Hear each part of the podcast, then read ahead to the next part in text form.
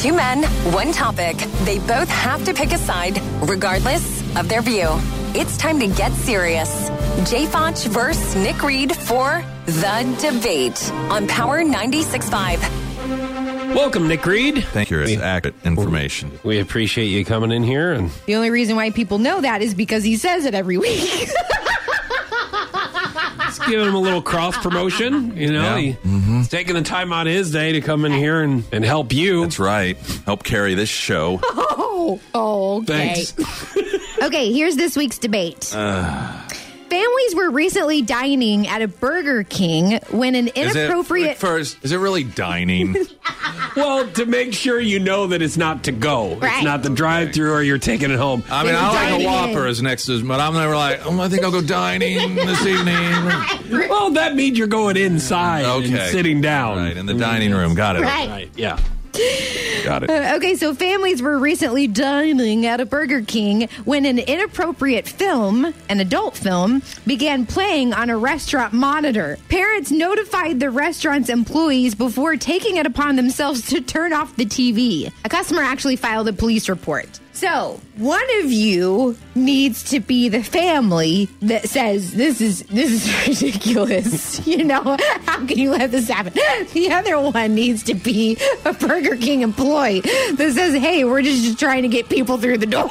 Is that what does it? So it's not defending it as an accident. It's just No. defending a deliberate move. No, no, it's a new menu item. right? Yeah. Okay. To make a uh. better experience while you're here. This is to promote our new King fries.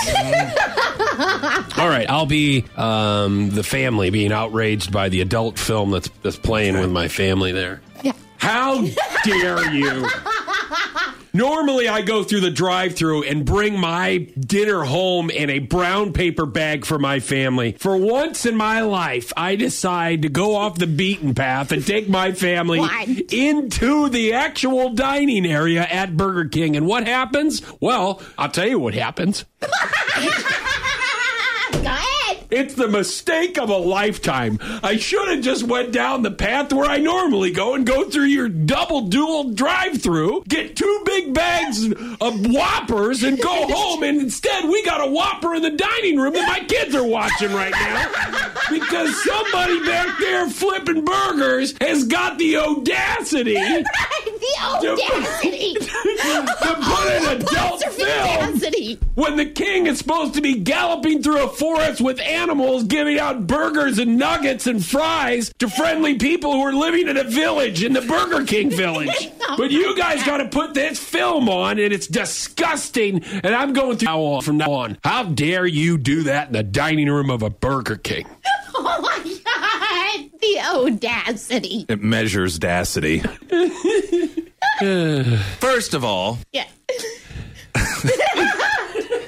It's called Mark. Perfectly fine, or close your puritanical eyes if it offends your sensibilities. All right, or leave your kids in the car. Yeah. Leave the windows cracked.